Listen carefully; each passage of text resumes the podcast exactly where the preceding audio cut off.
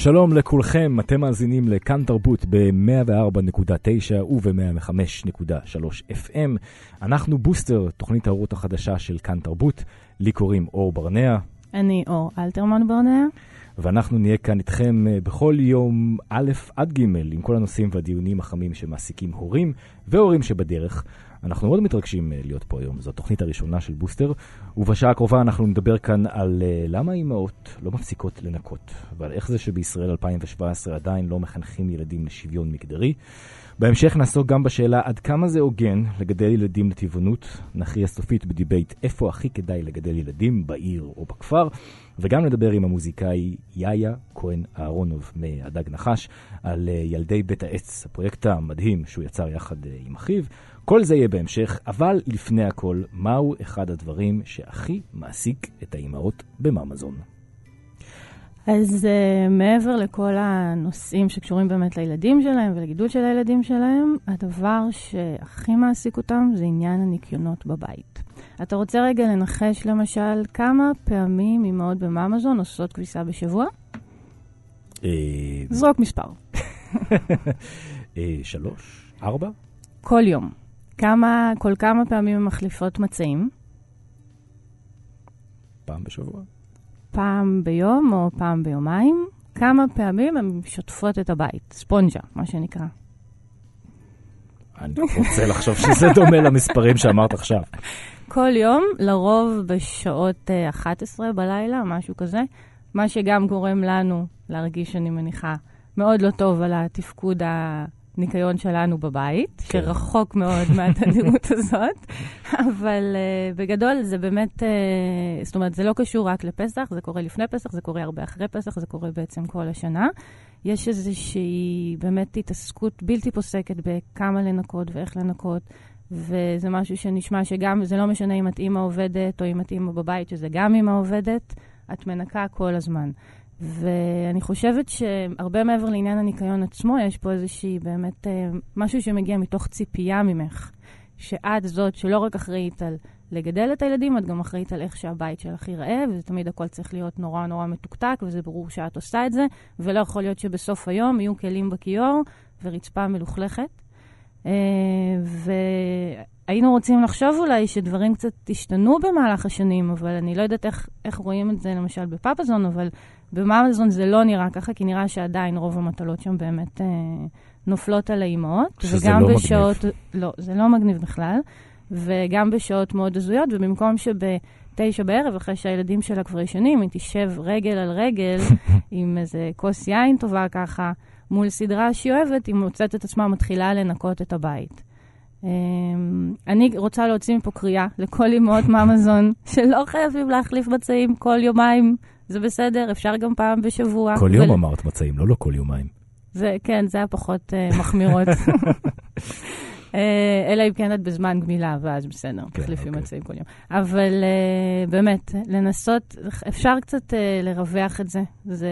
זה לא בריא בסופו של דבר לאף אחד, וזה לא חובה. ואני חושבת שבאמת, מעבר לזה שזה עלה בממזון, קרה לאחרונה משהו בפאפזון שקשור לזה. כן, השבוע אה, באמת, אה, אם אנחנו כבר באמת מדברים אה, על המשימות והמטלות שאימהות אה, חוות בבית, אז אה, באמת השבוע אחד מהאבות בקבוצה פרסם אה, הכתבה לכיתה ב' של הבת שלו. Mm. אני בשוק שעדיין עושים הכתבות. כן, זה עדיין קיים. אני, זה גם לא שמעתי את המילה הזאת. מאז כיתה ב'. מאז כיתה ב' בעצמי. הכתבה משפחה שגרה בבאר שבע, בבית ספר אה, ציבורי בבאר שבע, ושם אה, הייתה הכתבה בעצם, זו הכתבה שקורית כל שבוע. אה, הוא מספר, ויש שם בכל פעם עשר מילים שיש בהן מין המשותף. כמו למשל מילים שמביעות שמחה. רק המילה הכתבה באווירה בצמרמורת. אבל השבוע הייתה הכתבה מתמקדת על פועל בנקבה. והפעלים שם, אנחנו כבר יכולים לנחש, היו מאוד מצערים, והיה מנקה. מסדרת, מגהצת, וואו. מבשלת, אה, עושה ספונג'ה. אה, והוא באמת פרסם את זה בפאפסון, והוא גם, האבא מספר שהוא גם שלח את זה למורה בעצמה, אה, שזה ממש לא לעניין, ובטח איך הן מרגישות, המורות בעצמן, כשיש אה, דברים כאלה בהכתבות. אה, שזה כן. הפעלים שמעבירים אלה הפעלים לילדות שמעבירים בכיתה לילדות, ב'. בכ- לילדות ולילדים בכיתה ב', והשנה 2017, וזה עדיין קורה. כן. אז uh, בהקשר הזה אנחנו רוצים לדבר עם חגית יערי, שהיא מנהלת פרויקט אימא בשדולת הנשים, והיא גם אימא לשניים, uh, ונשמח לשמוע מה היא חושבת על הדבר הזה. שלום חגית, שומעים? שומעים? שומעים? אה, על הכיפאק. אה, מה אני חושבת? לצערי הרב אני לא מופתעת. אה, אני שמחה מאוד שגבר הוא זה שזה חרה לו מאוד אה, לראות את זה. נכון. אבל אה, לצערי הרב הפעלים האלה משקפים את המציאות. אה, והמציאות הזאת מושרשת גם על ידי מערכת החינוך. אה, וכל עוד אנחנו מחנכות ומחנכים את הילדים שלנו אה, Mhm. לכך שמטלות הבית הן אה, מטלות האישה, כך זה יישאר. אבל יש תחושה, אני, אני, כנראה שאני קצת חייתי באשליה, הייתי בטוחה שב-2017 התקדמנו לאנשהו. אור, את חיה בארבעה אה, רחובות במרכז תל אביב, אה, שגם שם, אני בטוחה אם תיכנסי לבתים תופתעי לרעה. אה, זה שאנחנו רואות כמה גברים עם מנשאים מדי פעם, זה לא אומר Mhm. שהמציאות השתנתה, ולצערי הרב, כל המחקרים מראים, ולא מחקרים של הפמינציות, כן? של הלמ"ס, מראים שגברים בישראל משקיעים פחות מחצי ממה שאישה משקיעה בבית. כן, אני מניחה שאם ההכתבה הזאת הייתה לפעלים לבנים, אז uh, המקבילה של זה היה עוזר, עוזר, עוזר, עוזר, עוזר, עוזר בבית, במקום מנקה, מסדר. אה, ועושה את כל. הדברים הכיפיים. כן. אה, האבות, אה, וזה זה לא, זה לא אשמתם, כן? אני לא באה ואומרת האבות אשמים, זה, זה שוק התעסוקה שאשם, זה הטירוף הזה שאנשים חוזרים הביתה בשבע וזה מוקדם עוד. הם זוכים Mhm. לכיף, הם זוכים לאמבטיה, לסיפור, להשכבה, לדברים המאוד קצרים. אה, הנשים אחראיות על ההפקה. אין, אה, אתה יודע, אני תמיד כשאני עושה הרצאות על הורות, אז אני אומרת, אה, אני עושה את מבחן החולצה הלבנה. שיגידו? האנשים שנמצאים, מתי צריך לבוא לבית ספר עם חולצה לבנה. האימהות אה, אוקיי. יודעות. האבות. לעולם לא יודעים. וואלה? אנחנו. אה, אה, המפיקות של הסיפור הזה, אה, אנחנו אה, עושות את כל, ה, את כל הזיפט, את כל הנח. ו, אה, איך אפשר, איך, איך אפשר לשנות את זה? מה אנחנו יכולים לעשות אפילו בתוך הבית יש שלנו? שני דברים, סליחה שאני אה, מפריע, אבל יש שני דברים שאני עוזר, אבל שני דברים שצריך לשנות. אחד, זה באמת, כמו שאת אומרת, חגית, זה לנסות כמובן לשנות את התפקידים בתוך הבית, אבל גם, כמו שאנחנו רואים בבית הספר, איך אנחנו מתקשרים את הדברים האלה החוצה, איך אנחנו יוצרים את השינוי בסביבה שלנו קודם כל. אנחנו דבר ראשון, כמו אותו אבא, שצלצל למורה מיד וראה את זה, Mhm. אה, דורשים שדברים ישתנו. אנחנו צריכים לזכור שכמעט כל הדמויות הוראה בחיי ילדינו הם נשים, שגם זה בעייתי דרך אגב. נכון. אה, ואנחנו צריכים וצריכות להיות עם האצבע על הדופק כל הזמן. אה, אנחנו צריכים וצריכות ברשויות המקומיות שלנו לדרוש הכשרה מגדרית לצוות ההוראה שלנו. זאת אומרת, אנחנו חייבים אה, לקחת אחריות על הסיפור הזה, גם מחוץ לבית וגם בתוך הבית. ואנחנו צריכים אה, וצריכות לבוא למעסיקים ולמעסיקות ולהגיד, נכון, אני אבא, אני הגבר, אה, ברוב המקרים אני המפרנס העיקרי, אני יוצא פעמיים בשבוע מוקדם הביתה אם לא שלוש. כי אני מפסיד חלק מאוד עיקרי בגידול של הילדים שלי. זה א', אני לא מאפשר לבת הזוג שלי, אם אני ביחסים אה, הטרוסקסואליים, אה, אה, להישאר עד מאוחר וגם אה, להרוויח כמוני כן. וגם להתקדם כמוני. זאת אומרת, אין מה לעשות, אנחנו צריכים וצריכות אה, לשבור את הנורמות שאנחנו אה, מחונכים עליהן, וכל הזמן להיות במודעות בתוך הבית. לא להגיד אני עוזר לך, אה, אלא באמת לבחון את מטלות הבית ביחד, לראות איך עושים אותם ביחד. ואם אני יוצא פעמיים בשבוע מהעבודה מוקדם, אז אני גם אעשה את הדברים הפחות כיפים. מהמם. אני פחות אהיה האבא המגניב שקורא את הסיפור המעולה וחיי מסתכמים בנרניה, אלא הם גם מסתכמים בשיעורי בית המאפנים, וגם מסתכמים בזה שצריך לתלות כביסה. וגם לערב את הילדים בזה. או, איך אני- אפשר באמת לעשות את זה מול הילדים, שזה, החינוך הזה יתחיל מגיל אנחנו קטן? צריכים, אנחנו צריכים כל הזמן להקפיד על עצמנו, כי בסופו של דבר אנחנו הסוכן חברות הראשון שלהם. הם רואים את, את הדוגמאות מולם. Uh, הילדים שלי מנקים איתי, זה אחריות שלהם כי זה הבית שלהם. Uh, ו, uh, מאיזה גיל הם מנקים אפס. איתך? וואלה. אפס, אין דבר כזה. סיימת לשחק, אתה מחזיר את המשחק. זה Mhm. בהתחלה היה משחק בגיל שנה שמזיזים ביחד. היום הקטן עם האצבעות הקטנות שלו מגיע לכל המקומות המעולים עם האבק. והגדול עושה איתי תחרות שאיבת אבק. זאת אומרת. אפשר לעשות את זה בכיף. אני לא מאמינה, אני נשמעת כמו איזה מישהי ממכון אדלר, כן?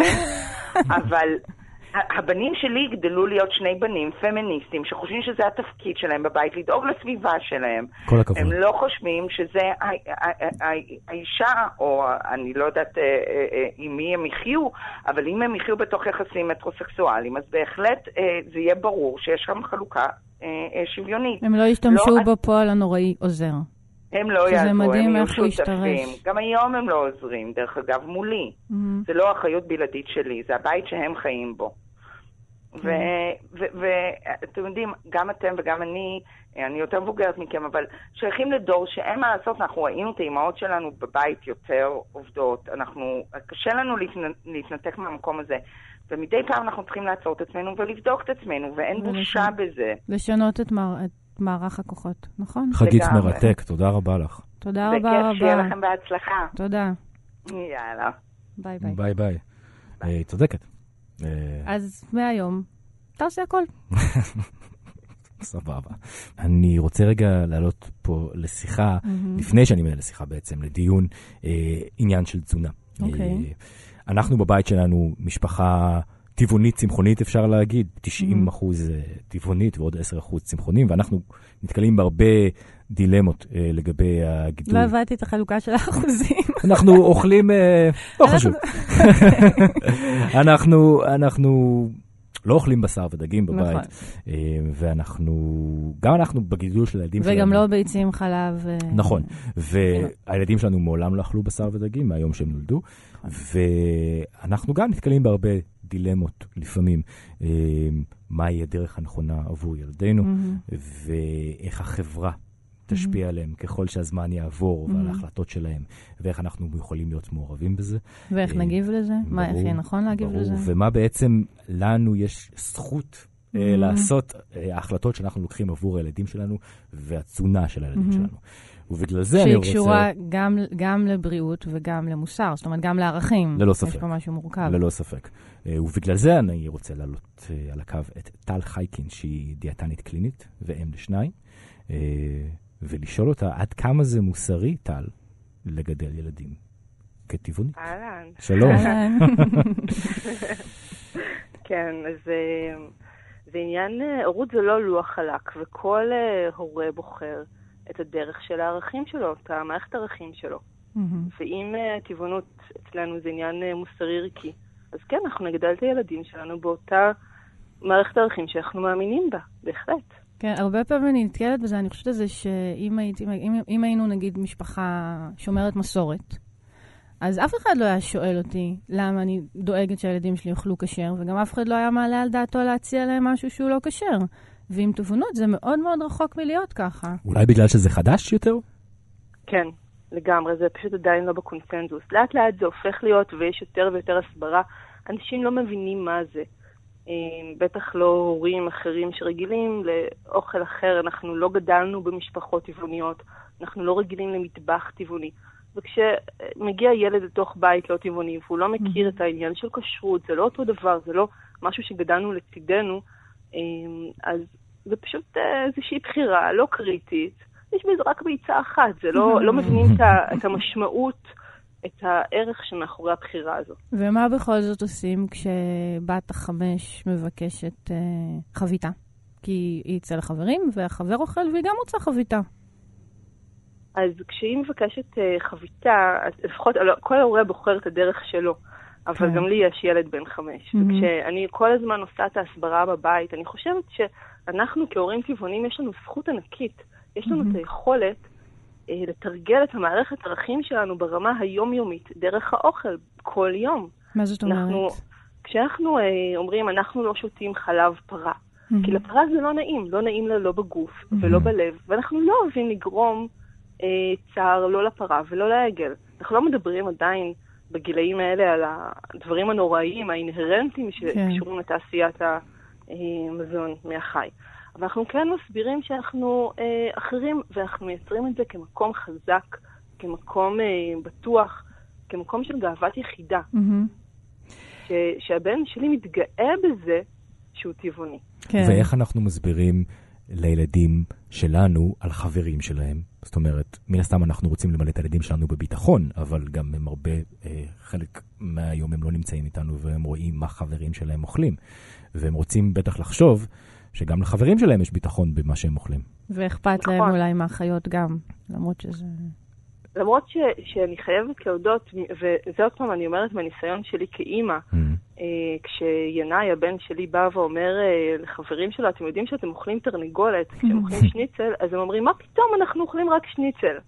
הוא יודע, נכון. הוא יודע שהם לא מבינים, וזה באמת מה שאני מסבירה. ההורים לא רוצים לספר לילדים שהם אוכלים תרנגולת, כי אם הם ידעו שהם אוכלים תרנגולת, הוא אפרוח שכאב לו ושהוא רצה אה, לשוטט לו ולהיות עם החברים שלו, אז הוא לא היה רוצה לאכול את זה. אז ההורים שחושבים שזה מה שנכון ובריא, אבל האמת היא שלי יש יתרון, אני דיאטנית, והוא יודע את זה, שמה, אני יודעת מה בריא ולא בריא. יש לו גושפנקה מהבית. יש לו גושפנקה מהבית, אבל... אה, כי שם ההורים אומרים, טוב, זה נורא חשוב שתאכל בשר שתגדל. אז אני אומרת שהמון פעמים ההורים לא יודעים, כן. אימא יודעת. אה, ובאמת מה... אני אומרת, אני, אני יודעת. מה עושים מאוד... עם... Uh, שאלה שאני נתקלת בה הרבה, ואני מודה שאין לי תשובה, כי גם אולי אין לי מתבגרים, ואני באמת לא יודעת להתמודד עם זה. מה עושים כשאימא מחליטה. להעביר את הבית, אימא או אבא, מחליטים להעביר את הבית לתזונה צמחונית או טבעונית, אבל כבר יש ילדים גדולים בבית, אפילו מתבגרים, שעד גיל 16 או 15 גדלו על uh, באמת שניצלים והמבורגרים. איך, איך, איך עושים את זה? אז קודם כל אנחנו לוקחים את המזונות שאנחנו יודעים שילדים אוהבים ומחזקים אותם. למשל, אנחנו יודעים שילדים מאוד אוהבים קוסקוס, ואז מרק קוסקוס אנחנו מוסיפים המון חומוס. Mm-hmm. ואנחנו עושים שניצלים או אה, שקשוקה עם טופו, כי טופו יש, יש לו תכונות כמו של עוף, הוא מקבל טעמים, ואני יכולה להגיד ששניצל טופו, mm-hmm. הרבה מאוד ילדים לא אה, טבעונים ולא צמחונים, וההורים שלהם שאכלו את השניצל הזה, לא האמינו לי שזה שניצל טבעוני. כן. אז הדברים האלה אפשר באמת, ילדים אוהבים פלאפל, הם אוהבים את האוכל הטבעוני בסך הכל, את המג'דרה, הם רגילים לזה. מבחינה תזונתית אנחנו יכולים בבית לספק להם אה, מזון אה, אה, מתאים, יש גם הרבה מאוד תחליפים מבחינת גבינות, מבחינת... אה, נכון, זה אה, שוק שממש שאפשר, מתרחב. נכון, נכון. אז מבחינת נכון. מה שיש בבית, עכשיו מבחינת ההורות, אה, ברגע שהורה אה, מחליט על מה המערכת הערכים שמתנהלת בתוך הבית, הוא זה שקובע. Mm-hmm. יש לנו עניין של הסמכות ההורית, ו- ואלה הגבולות שיש.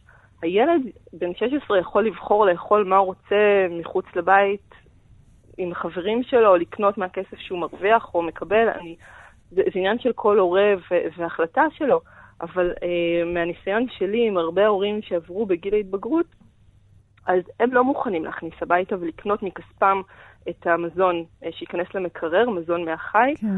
ו- ופה זה נגמר, אין פה שום דיון.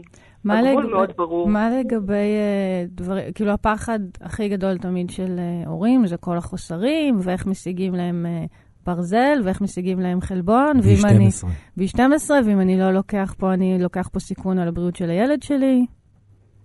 כן, אז פה, פה באמת חשוב להבין שיש קונצנזוס מדעי בנושא, ותזונה טבעונית אה, מתאימה לכל שלבי החיים, גם לתינוקות וגם לילדים, וזה אה, משהו שאנחנו יודעים לא רק זה שזה מתאים לכולם, יש פה גם יתרונות בריאותיים, mm-hmm. כי ילד טבעוני יש לו הרגלי אכילה טובים יותר, זאת על פי הספרות המדעית, הם אה, אוכלים הרבה יותר ירקות ופירות, פחות ממתקים, והם פחות, יש להם סיכון אה, מופחת לתחלואה בגיל המבוגר. עכשיו, מבחינת ברזל, מבחינת חלבון, mm-hmm. אין, החוסרים האלה דווקא אצל ילדים טבעונים הם אה, פחותים, כי רוב ה... אם אתם תסתכלו על ילדים לא טבעונים, ההורים שלהם לא כל כך מקדישים מחשבה על הצלחת של הילדים. אבל זה גם משהו. שהורים נורא מפחדים שתזונה טבעונית זה משהו נורא משעבד, וצריך הרבה יותר לבשל והרבה יותר להתעסק לא, בזה, ולמי יש כוח. זה... אז זה בדיוק העניין. אז יש פה, חכי רגע, אני תכף אתייחס לזה. אבל, אבל אם אנחנו מסתכלים על צלחת של ילדים לא טבעונים, הצלחת שלהם מאוד חסרה. כי כל הילדים כמעט אוכלים את החביתה בבוקר או בערב mm-hmm. עם גבינה ולחם וקצת מהצפון ועגבניה. קוטג'. התפריט הזה, כן, דל מאוד בברזל. בעצם ילדים בישראל, אוכלי קול, הם אוכלים מעט מאוד ברזל. מהמם. לעומת זה, ילדים טבעונים שההורים שלהם יודעים ושמים את הדגש על קטניות, שזה בא במקום, הרי יש לילד קיבה קטנטונת. ברגע שהוא אוכל את החביתה, שזה אין שם ברזל וזה מונע ספיגת ברזל, את הקוטג' שאין שם ברזל וזה מונע Mhm. ספיגת ברזל, את הלחם הוא מתמלא ואין לו מקום להכניס מזון אחר, אין פה גיוון בכלל. ילד טבעוני, יש לו הרבה יותר גיוון, ההורים יותר חוששים. את אומרת, יש פה את הדאגה, מהמם. ואז הם לומדים מה צריך להכניס לצלחת החדשה. ו- ולכן ילדים טבעוניים מראש, המזון שלהם יותר מגוון, הרבה פחות חסרים. ילדים בישראל לא מספיקים, לא מקבלים את כמות הסיבים, את כמות המגנזיום, את כמות האשלגן שהם צריכים, לא את. הברזל, בעוד ילדים אה, צמחונים וטבעונים, בעיקר טבעונים מצליחים להגיע לזה. אה, אבל הדבר היחידי שיש איתו אה, סכנה, וחשוב שכל ילד טבעוני יקבל, ב-12. ולא רק ילד, זה ב-12. כן. וב-12, אה, עד גיל 5 אנחנו נותנים כל יום. ומגיל 5 בערך אפשר לתת פעם, אה, שלוש פעמים בשבוע, מתחת אוקיי. ללשון. כי עד גיל 5 אין יכולת לשים כדור מתחת ללשון, פשוט אפשר לתת פירור קטן מכדור, וזה גם חסכוני. וזה לא, וזה לא באמת כזה שיעבוד וכזה... זה, זה לא באמת שיעבוד, כי תחשבי על האימא שמוציאה את השניצלים של העוף יום לפני להפשרה, אז אנחנו שמים את הקטניות לפני כן. לילה קודם, אבל גם את זה לא צריך, כי יש סנפרוט ויש כל מיני אה, תקפואים או, או את ה... אה, שעברו תהליך של בישול, אז אנחנו יכולים להשתמש בזה, ו... אז כמו ממש. בכל דבר, לא צריך לפחד, אלא לבדוק ו... נכון, זה עניין של פשוט, אנחנו לחקור. מפחדים כי אנחנו לא מכירים, אנחנו לא גדלנו בבית כזה. טוב, אבל ברגע שאנחנו פותחים את העיניים, זה הופך להיות מאוד קל. תודה רבה. טל. כיף. תודה ביי רבה. ביי. תודה. אני, ביי. אגב, טבעונים או לא טבעונים, אני בכלל בעד אה, תמיד אה, טחינה. אני מאוד בעניין של טחינה, ובכלל זה משהו שצריך לקדם הלאה, שילדים יותר וחומוס. יאכלו. וחומוס חומוס. כמובן, אבל טחינה יש לה גם סגולות רפואיות, אני בטוח בזה. כל החלטה שאנחנו לוקחים בתור הורים uh, היא מאוד מאוד חשובה לגבי היום-יום של הילדים שלנו, ומכאן גם נכון. מתזונה הולך באמת המרחב שלנו, ואיפה שאנחנו מגדלים את הילדים שלנו, גרים? ואיפה אנחנו גרים. נכון, אנחנו גרים uh, בתל אביב, uh, שנינו נולדנו בעיר, Mhm. אנחנו כנראה גם נמות בעיר. אה, אנחנו מגדלים את הילדים שלנו בעיר, אבל אני מודה שמדי פעם, בעיקר כשאנחנו יוצאים מהעיר, שזה לא קורה הרבה, אבל כשזה קורה, יש משהו מאוד מפתה במרחבים ובבתים עם חצר. בדשא. שזה- בדשא, בזה שאתה פותח את הדלת והילד שלך ישר רואה ירוק ולא בהכרח אה, כבישים ומדרכות. ותמיד יש איזו התלבטות קטנה כזאת, אם אנחנו עושים את הדבר הנכון, אם לגדל אותם בעיר זה באמת אה, ההחלטה הנכונה עבורם.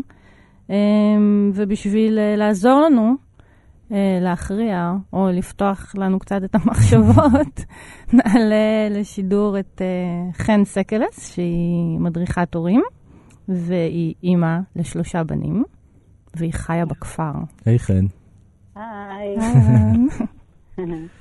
כשאת, כן. אה, פותחת את הדלת בבוקר בבית שלך, מה את רואה? אה, יש לי שלוש דלתות בבית, בדלת הקדמית דשא, בדלת השמאלית דשא ובדלת הימנית אה, חבל הכביסה עם כביסה מתנפנפת מעליו. את רואה, אני קצת מקנק. אבל. חוץ מעניין הכניסה. מבחינתי- יש לך במה, אני מאוד מאוד אוהבת לגור בכפר, אבל, אבל עכשיו בשיחה אני, אני דווקא רוצה להראות את, ה, את היתרונות ואת החסרונות של כל צד, כי זה בוודאי לא משהו שהוא מוחלט. מהמם. לא איזושהי הכרעה מוחלטת. ולשם כך כדאי קודם כל אה, להדגיש אולי את המובן מאליו, ש, שהבחירה כל כך אה, דרמטית כמו איפה לגור או איפה לגדל את הילדים, היא בראש ובראשונה בחירה אישית של כל משפחה, לפי הצרכים שלה ונטיות לב, ליבה, הרבה מאוד לפי הרגלים, הרבה פעמים הורים שגדלו בעיר גם יגדלו את ילדיהם בעיר. אה, בדיוק כרגע תיארתם איך זה עבד אצלכם, וגם ההפך. את גדלת בעיר? לא, אני גדלתי בכפר. נו, בבקשה, אנחנו כולנו. כן, ה- העמדה. הזאת, אה, כן, כן. אה, ודבר נוסף, אולי כדאי להדגיש שעל מנת אה, להביא, להציף את היתרונות והחסרונות של העיר ושל הכפר, אנחנו נתייחס לזה קצת באופן סטריאוטיפי. כי גם בתוך עיר אפשר למצוא אזורים יותר ירוקים, ובתים שהם צמודי קרקע, שעדיין נחשבים עיר. וים. גם ב... ו... וים למשל. אבל לצורך הדיון שלנו, אנחנו... אני מתייחסת לעיר כבאמת כאל מקום מאוד אורבני, אורבני, עם uh, מכוניות ואוטובוסים ובניינים רבי קומות, והעיר, הסיטי, כן. אה, והכפר, הכפר כבתים אה, וחצרות ועצים וככה. אז באמת, אה, כשמדברים על העיר, יש בעיר תמיד... מה היתרון? מה היתרון בלגדל ילדים בעיר? אוקיי. אני חושבת שהיתרון המשמעותי ביותר זה היתרון המגוון, האופציות. יש יותר אופציות בעיר, יותר אופציות לגני ילדים, בתי ספר, חוגים, מרחב חברתי, אה, תרבות, אירועי תרבות, יש יותר אופציות. מהמם. בכפר הרבה שזה פעמים... אפשר יש- להגיד גם עלינו כאנשים מבוגרים בעצם, כשאנחנו נכון, בוחרים, עושים את הבחירה הזאת. לגמרי. כן. נכון, נכון. אה, גם המגוון האנושי בעיר הוא יותר הטרוגני, שאני מברכת על כך. יש אנשים ביותר צבעים, גדלים, צורות, ריחות וכן הלאה. יש יותר מגוון של, אה, של בני אדם. שזה חשיפה. ליותר אנשים שהם לא כמוך. כן, בדיוק. פחות חייבים להיות כמו כולם. מהמם. מה שלפעמים בכפר זה אחד החסרונות בעיניי אה, ומה? של הכפר. מה החיסרון בעיר, לדעתך? אה, העיר אה, מזמנת חיים ש- בקצב שמזמן סטרס, אני קוראת לזה. יש מהמם. רעש וצפיפות וזיהום אוויר. אה, אה, יש ריחוק בעצם מהטבע, בעצם ילדים שמאוד מאוד מאוד זקוקים, ואני רואה, אני מכירה את זה גם כגננת, גם לשעבר, גם כאימא, גם Mhm. כמדריכת הורים, ילדים צריכים להיות בחוץ. גם בשביל הרווחה הרגשית שלהם וגם בשביל ההתפתחות הפיזית, הבריאותית שלהם, הם צריכים להיות בחוץ, לטפס על עצים, לקפוץ, Mhm. לחפור בחול, לח- לחכך את הגוף שלהם עם הטבע. אני יכולה להגיד. שהדבר שהכי מפריע לי בעיר זה שאני הולכת עם הבת שלי ברחוב, ואני לפעמים לא שומעת מה היא אומרת לי. כן. בגלל שיש מכוניות ויש כזו, כזו המולה כן, מסביב. הרעש, הרעש כל הזמן, זה באמת, כן, וזה דבר שמשפיע. על ילדים מסוימים זה עלול להשפיע אף יותר, כמו שאנחנו יודעים. אז מה החיסרון בכפר? כיתרונות ברורים כבר. מה החיסרון? אוקיי. אה, תני אה, לנו להרגיש טוב עם עצמנו.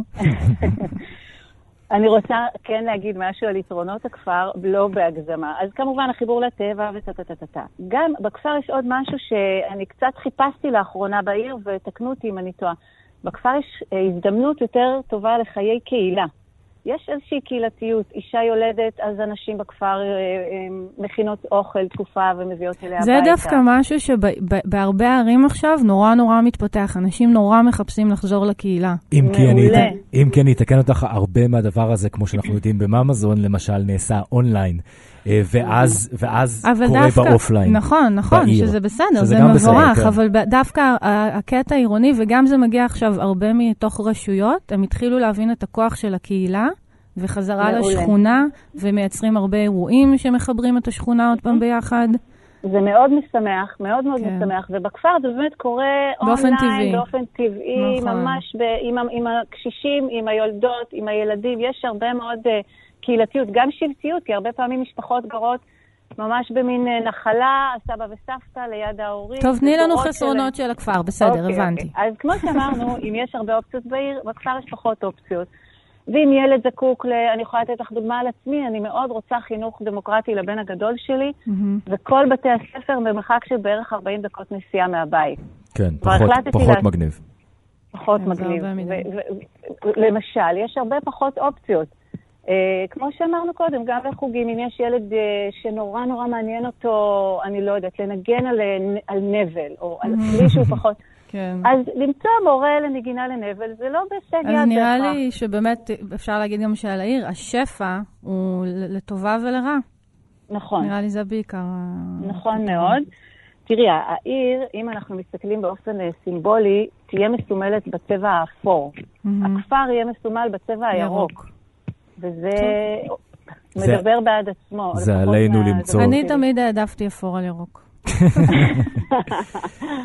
תודה רבה רבה, חן. תודה אה, רבה. בשמחה, ניפגש. בכפר, נעשה חילופי בתים.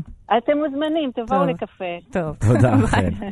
אז אני חושבת שמעבר לדברים שדיברנו עד עכשיו, שזה באמת דברים שהם מאוד מדוברים, ודילמות שהורים מדברים בינם לבין עצמם ובין הורים אחרים, יש דברים שהורים קצת פחות אוהבים לחלוק עם חבריהם ההורים ובכלל. אבל אלה הדברים הכי טובים בסופו של דבר. נכון, ולכן, בדיוק בשביל זה, אנחנו נעלה עכשיו את נטלי פרץ, שהיא אימא ושחקנית. שמעתי ילד שם ברגע. כבר. אה, שומעים אותי כבר? כן. שומעים אותך, הנה, התחלנו. שנייה, אתם לא מבינים באיזה סיטואציה אני פשוט. מה, כן. התינוק שלי יצא ב... הוא יצא באמצע הנהיגה מה- מהכיסא בטיחות שלו, נעמד. אה, נהדר. השתחל לו החוצה, אז נ- נהגתי ביד אחת, וביד אחת החזקתי אותו. מאוד בטיחותי. זה המצב, אני שומרת על כללי בטיחות מינימליים. אז אה, הנה, אני, כן, אז אה, אפשר להגיד שזה בדיוק בגלל זה את פה, בשביל לספר על כל הדברים שהורים לא ששים לספר בדרך כלל. כן, שתפי נכון. אותנו. האמת שכן, אני באמת פחות חוגרת את הילדים, אבל בואו, אני לא יכולה... אני- כי זה לא, זה לא פעולה שאפשרית לעשות אותה ביום-יום בשוטף, באמת שלא. באמת שאי אפשר, ניסיתי. לא. כולנו היינו שם. בדיוק. אז אה, הקיצר, מה בעצם? אה, באנו לדבר היום, אבל על דבר אחר. נכון, יש לך סיפור לספר. על החיתולים, שגם אנחנו אגב נמצאים עם הבן הקטן שלנו בתקופה של גמילה לא, מחיתולים. לא, אני אתן, זה על הלא חיתולים. הלא חיתולים, סליחה. זהו. תקופת אחרי החיתולים. בדיוק, אתה מוריד את החיתול, וזהו, גמילה לא, לא קיימת שם בשלב הזה, לא ברורה לי המילה גמילה. נכון. אז uh, בעצם מה שאני אספר לכם היום זה על דבר שקרה לי כשילדתי את הילדה השנייה שלי. Uh, היא הייתה בת uh, שלושה שבועות עליי במנסה, והלכתי לקחת את הבת הגדולה יותר מהגן. ומכיוון שרכשתי לעצמי עם הלידה השנייה עוד רגשות אשם, שהשתכללו מאז הראשונה, אמרתי, אני אעשה לגדולה בילוי אינטלקטואלי, אקח אותה לסטמצקי. כן. אינטלקטואלי. כן, נסתכל בספרים, נקרא, נזה, כי בגינה זה לא עבד עם שני ילדים. ו... זה פשוט לא עובד עם שני ילדים, זה לא קשור לגינה. בדיוק, בכלל. כן. אז אה, אמרתי, נלך לשם. אז הלכנו ביחד, לקחתי אותה מהגן, אמרתי, נקרא ספרים, וזה, נכנסנו לסטמצקי לאזור של הילדים, מהמם. שהוא חמוד ממש, עם כיסאות קטנים. והתחלנו להסתכל בספרים, ואמרתי, פה, מצידי שיהיו עד הערב, מה אכפת לי? שיעשו מה שהם רוצים, ההיא עליי במנסה, ושסופיה הגדולה תתפרע. ואז אה, אחרי איזה כמה דקות אני רואה, הגיע זוג.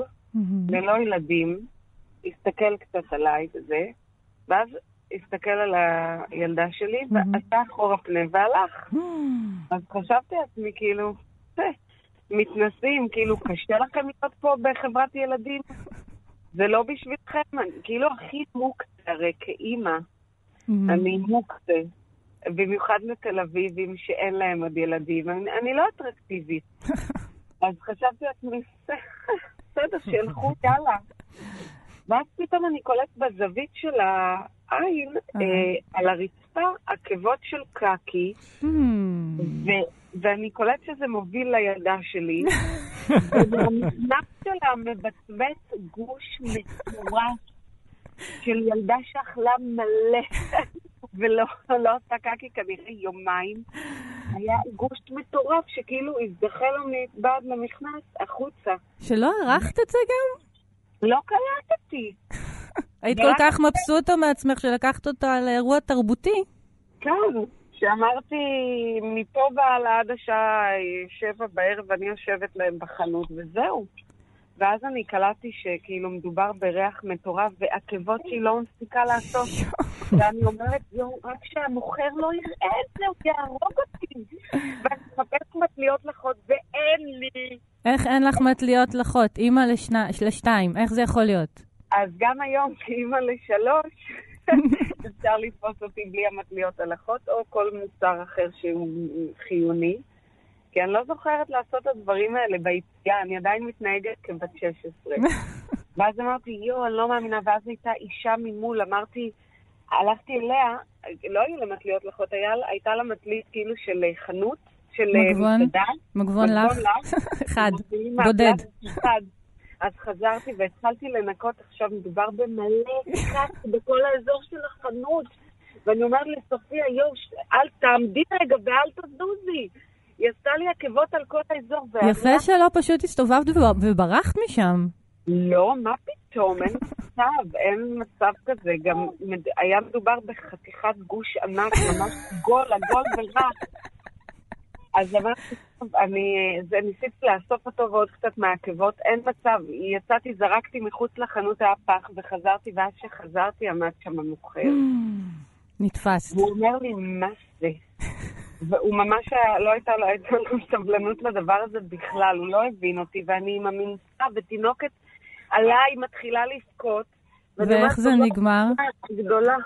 אז זהו, אז התחלתי לאסוף, הוא אמר, עזבי, תצאי בבקשה החוצה, הוא פיטר את המקום בכיסאות. חזרת מאז לסניף הזה? רגע, עוד לא, פתאום קלטתי את המוכרת למעלה, יש שם מדרגות בקומה שנייה. מסתכלת כזה למטה, תופסת את הפה ורצה להקיא, היא הייתה בכל מקום. לא נכון. טוב, זה... שהיא לא עומדת... מאורע. רב משתתפים. כן, זה כבר אה, ואני אומרת לו, סליחה, אני, סליחה, אני... הולך ומידרדר מרגע לרגע. אני גם לידה, אתם מבינים? זה מצב רגשי מעורער גם ככה. הקיצר, עמדתי שם בחוץ, כמעט בכיתי, וסופיה עם המכנסיים, מאז, בקיצור- מה המסקנה? ואינטלקטואל, זה חרא. שלא לומר קקי. תודה. זה מה- שהביא את המ- את המצב של העולם שלנו לאיפשהו היום. קחו את הילד שלכם מהגן, שימו אותו מול האייפון, אייפד, כן. עד שמונה, בשמונה תסגרו את הפינה. אל תעשו דברים, אל תעשו חינוך, אל ת... תודה רבה לא רבה. נטלי. תודה. רבה. מילים כדורבנות. תודה. כן, מצבים לא נעימים, כולנו היינו שם, אה, מצחיק מצחיק, אבל זה, כשברגע שזה קורה זה פחות מצחיק. אה, כולנו היינו שם, כולנו עוד נהיה שם, אה, ותודה, נטלי. אנחנו עוברים ממצבים של יום-יום, במעבר חד. במעבר חד לדברים שקורים גם ביום-יום, אבל אה, דרך אה, יצירות, אה, יצירת אומנות של ממש, ואני מאוד שמח אה, שנמצא איתנו על הקו אה, יאיה כהן אהרונוב, אה, בסיסט הדג נחש ויוצר בפני עצמו, שיחד עם אחיו רן, יצר לפני כבר אה, אה, הרבה זמן, אבל זה מרגיש, זה מרגיש כמו מעט, כי הכל קורה כל כך הרבה בפרויקט הזה. את ילדי בית העץ, אה, שהתחיל מאלבום ולאלבום שני, ולשתי הופעות שונות, ולסדרת טלוויזיה מדהימה. ולהצגה. ולהצגה. אמ, עבור ילדים, ובעצם כשהרבה הורים אמ, נוהגים להתלונן על תוכן ילדים שהוא לא מספיק איכותי עבור הילדים, אז הנה יאיה ואח שלו הגיעו ועשו משהו שהוא נדיר אה, במחוזותינו, אה, ואנחנו בעיקר רוצים לדבר על הנושאים שהם בחרו להתעסק איתם ולהלחין אותם ולשרת אותם אה, אה, עבור הילדים, שבדרך כלל לא נוגעים בהם. היי יאיה. אהלן, מה קורה? מה אור נשמע? שלום. מעולה. אמ, אז אה, אז אני. רוצה להתאושש מה- להתאושש מהשיחה הקודמת, אבל... לא קל, לא כן. קל. אמ, ש- אפרופו, אגב, זה דווקא מתקשר, כי זה גם נושאים שלא מדברים נכון, עליהם נכון, הרבה. דברים שלא מדברים עליהם הרבה. אמ, אני- אני רוצה רגע, אה, באמת, שאלה ראשונה, לפני שאנחנו אה, מספרים על כל, אמ, על כל הפרויקט הזה שנקרא ילדי בית העץ, כשניגשתם יחד, אח שלך ואתה, כן. אה, שאח שלך אחראי, אמון על הטקסטים, ואתה אמון על המוזיקה ועל ההפקה המוזיקלית, ל- לדבר על, על נושאים לילדים שבדרך כלל לא מדברים עליהם, זאת אומרת, אה, עם, כל הכבוד לאריק איינשטיין, ו- ויש המון כבוד, זה לא אדון שוקו. נכון. אה, אני אגיד אה, דבר כזה, אחי הוא איש חינוך, ו- והוא גם סופר ילדים, אבל הוא בעיקר איש חינוך, וזה ניכר מאוד ב- ב- בנושאים שהוא כותב עליהם, והוא נורא בגישה של אם, אם זה קיים, צריך לדבר על זה. זה לא משנה מה, והוא כאילו, אני זוכר תמיד הוא... שאמרתי לו, מה אתה אומר, להגיד לילדים, והוא תמיד אמר לי, תשמע, אם זה קורה, הם יודעים, הם מהמם. מבינים, הם יודעים, הם מרגישים, הם... אי אפשר להסתיר. בדיוק, ו... ובעצם נגיד באלבום הראשון כתבנו על uh, איך זה להיות אח של uh, ילד על הספקטרום האוטיסטי, שזה נכתב ממקום אישי, זאת אומרת, לאחי יש בן שהוא על הספקטרום. מהמם. ו... ובעצם כשחשבנו על הנושאים, אז הוא קודם כל הסתכל על עצמו, הוא אמר, כן, זה קיים, זה גרם לא להתמודד עם זה, זה גרם פתאום לבן שלו הגדול לשאול את השאלות, וזה זה יצר איזשהו שיח, ונגיד סתם, זה, זה, זה למשל נושא שקיבלנו עליו המון המון תגובות. אני חייבת ואנשים- לספר לך סיפור בהקשר הזה. אוקיי. אני את הדיסק שמעתי פעם ראשונה באוטו שלנו, אין לנו בבית איפה להשמיע דיסקים. זה כבר לא אוקיי. קורה. כן. יש מחשב אחד. אז את הדיסק היה באוטו של אה, אימא שלי, של סבתא, כן.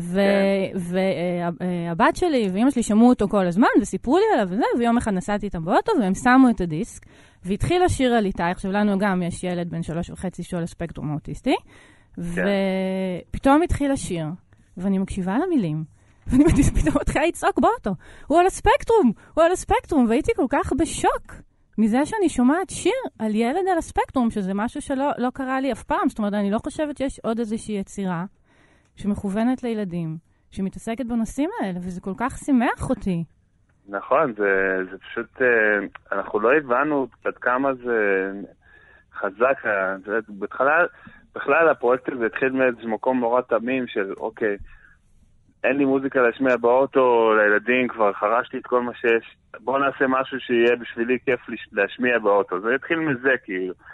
וזה התפתח והתפתח והתפתח, ובאמת, כאילו, השירים, כתבנו אותם ממקום נורא תמים, ממקום אישי, ממקום לא כאילו של וואלה, בוא נעשה שיר על זה, כאילו, זה לא היה Mm. מהמקום הזה, זה היה מהמקום, אה, אתה יודע, מאוד אבל אמיתי. בכל זאת, הם מתעסקים שם גם במוות וגירושים, לא, רק, נכון. בדי, לא רק בדיס, בכלל, בספר ובתוכנית ובכל ה... נכון.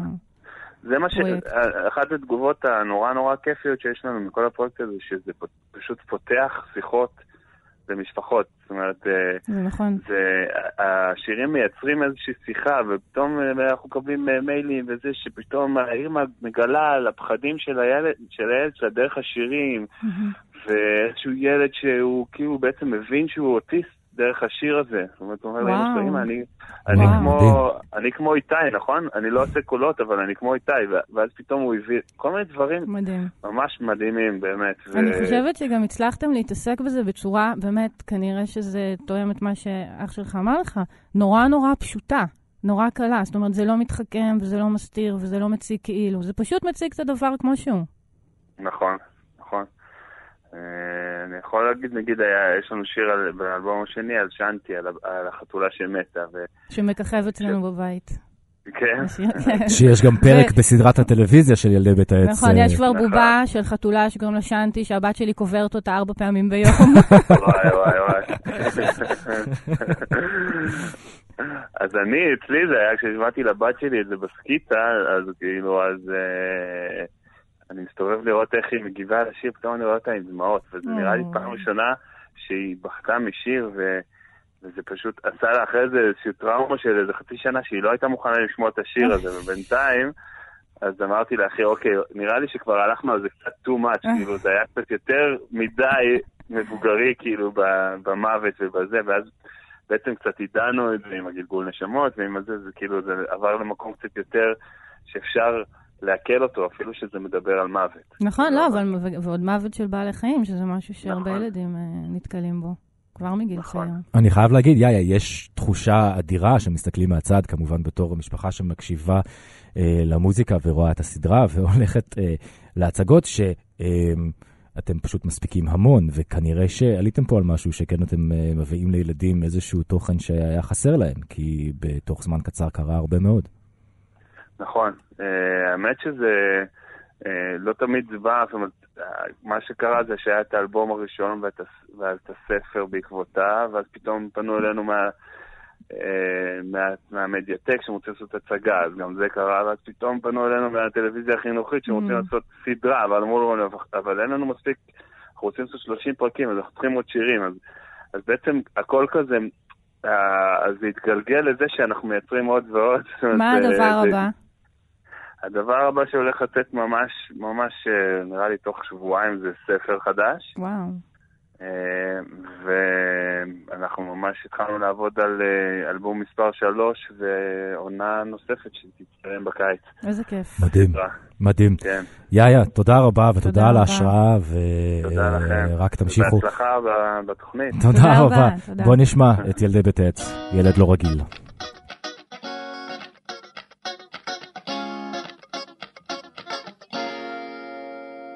איתי רק בן שלוש, הוא כבר יודע לקרוא אותיות ומספרים. ואפילו בחשבון הוא כבר פותר תרגילים, וגם שולט במחשבים. לפעמים הוא משמיע קולות מוזרים, ובכלל לא משחק עם ילדים אחרים. איתי הוא רוצה תמיד את אותו המשחק, לי בכלל לא אכפת, העיקר שיצחק. איתי אחי הקטן, הוא ילד לא רגיל, ולא תמיד עושה דברים שמתאימים לגיל. אני יודע שאיתי הוא ילד קצת אחר, ואולי בגלל זה אני אוהב אותו אפילו יותר.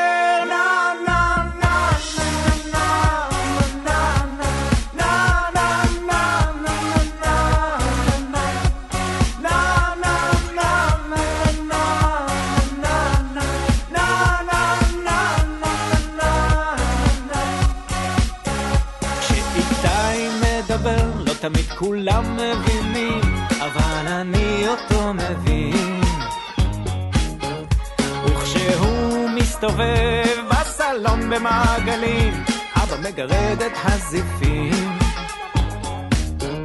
יש לנו הרבה דברים ששנינו אוהבים לעשות, כמו להפריח בועות סבון ולשחק במסירות. באמבטיה משפריצים על כל הרצפה, ואמא לא כועסת, היא אפילו קצת מרוצה. ילדי אה, בית העץ, ילד לא רגיל. זהו, אה, אור, תודה רבה לך. תודה רבה לך. איזה מרגש זו תוכנית ראשונה. מאוד, מאוד, מאוד. היה באמת כיף. תודה רבה לכם שהייתם איתנו, תודה רבה גם uh, לעורך רז חסון, למפיקה שיר זיו, תודה לטכנאי נדב זילברשטיין, לעורך המוזיקה רועי דל מגידו, וכמובן גם לכם שהייתם איתנו. אם יש לכם שאלות אלינו בנושאים מעניינים במיוחד, שתפו אותנו בעמודי הקהילות של ממזון ופאפזון בפייסבוק, וגם uh, חפשו אותנו בכאן תרבות בפייסבוק ובאתר הבית שלנו בכתובת www.kan.org.il. מיד אחרינו גם כן תרבות עם אה, גואל פינטו. אנחנו נשתמע כאן מחר באותה השעה. ביי. ביי. ביי.